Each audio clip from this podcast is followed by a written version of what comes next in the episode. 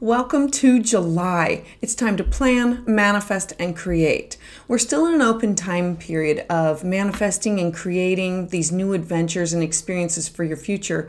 Uh, this is an optimal time for the first half of the, the month because all of the inner planets are moving direct, creating this opportunity to have flow with the universe to work with you.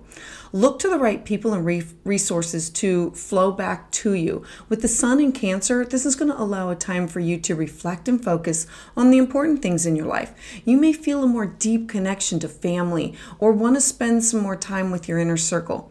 This is also going to allow uh, for you to be able to clear out some old conflicts and put them to rest what you need to know for your July 2023 astrology forecast. Hi, I'm Patricia Tate with WillowGraceMystik.com, and this is your astrology for July 2023. Scorpio and Scorpio rising. So on July 3rd, you're going to have this full moon in Capricorn. Currently, the sun is in your ninth house, illuminating the need for travel or connection connection with other people that are far away or uh, higher learning, and it's illuminating a full moon or some kind of culmination.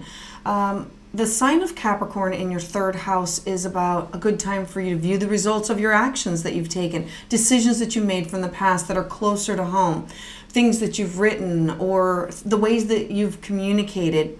The, the third house is associated with your siblings, your early education, your day to day communication, your neighbors, things that have to do with close to home. And it's also travel. And so there's this I want to go travel. Have I done everything I need close to home in order to make these connections viable? Capricorn wants to work on projects that need precision and detail, these things that can lead to great opportunities and success. Or the full moon can illuminate what still needs to be corrected in this area of your life. And this could manifest as a completion of something that has to do with your neighborhood or a sibling, or there could be a falling out of or a moving away from or you are done writing about this and now you're ready to say, I want this published. It has to do with the way you communicate and the way you travel and those things that are close to home.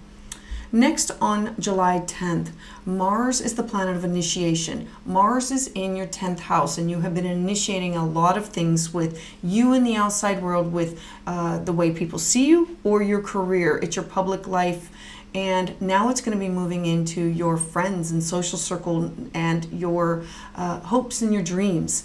The Mars is the planet of initiation, and it moves into the detailed sign of Virgo. And together, this is a beautiful high energy that can be really productive for you to have more passion, more energy, and drive for you to power through some work, to make lists and get organized so you can tackle some projects one on one. This is you looking at your hopes and your dreams and saying, is this aligned with my thoughts, what I want to do? And are these groups, these people that I run around with or that I'm connected with, is this for my best and highest good? If not, it will be cut away. Next, on July 17th, you're going to have a new moon in Cancer.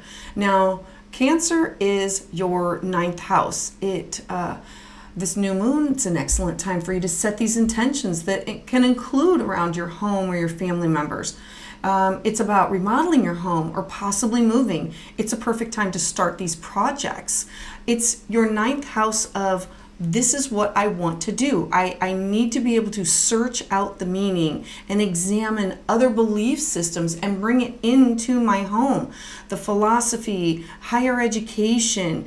Um, I want to travel long distance. I want to be connected with other people with foreign thoughts and feelings and food. And this could also be your in laws. This could be starting a project or a class that has to do with you learning, where the student becomes a teacher, maybe teaching another class. Um, that this is the house of also getting your work published.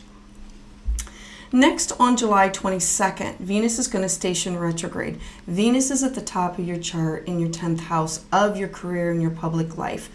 Um, Venus is the planet of love and money and aesthetics and beauty. It, she represents your values, your finances, your material possessions.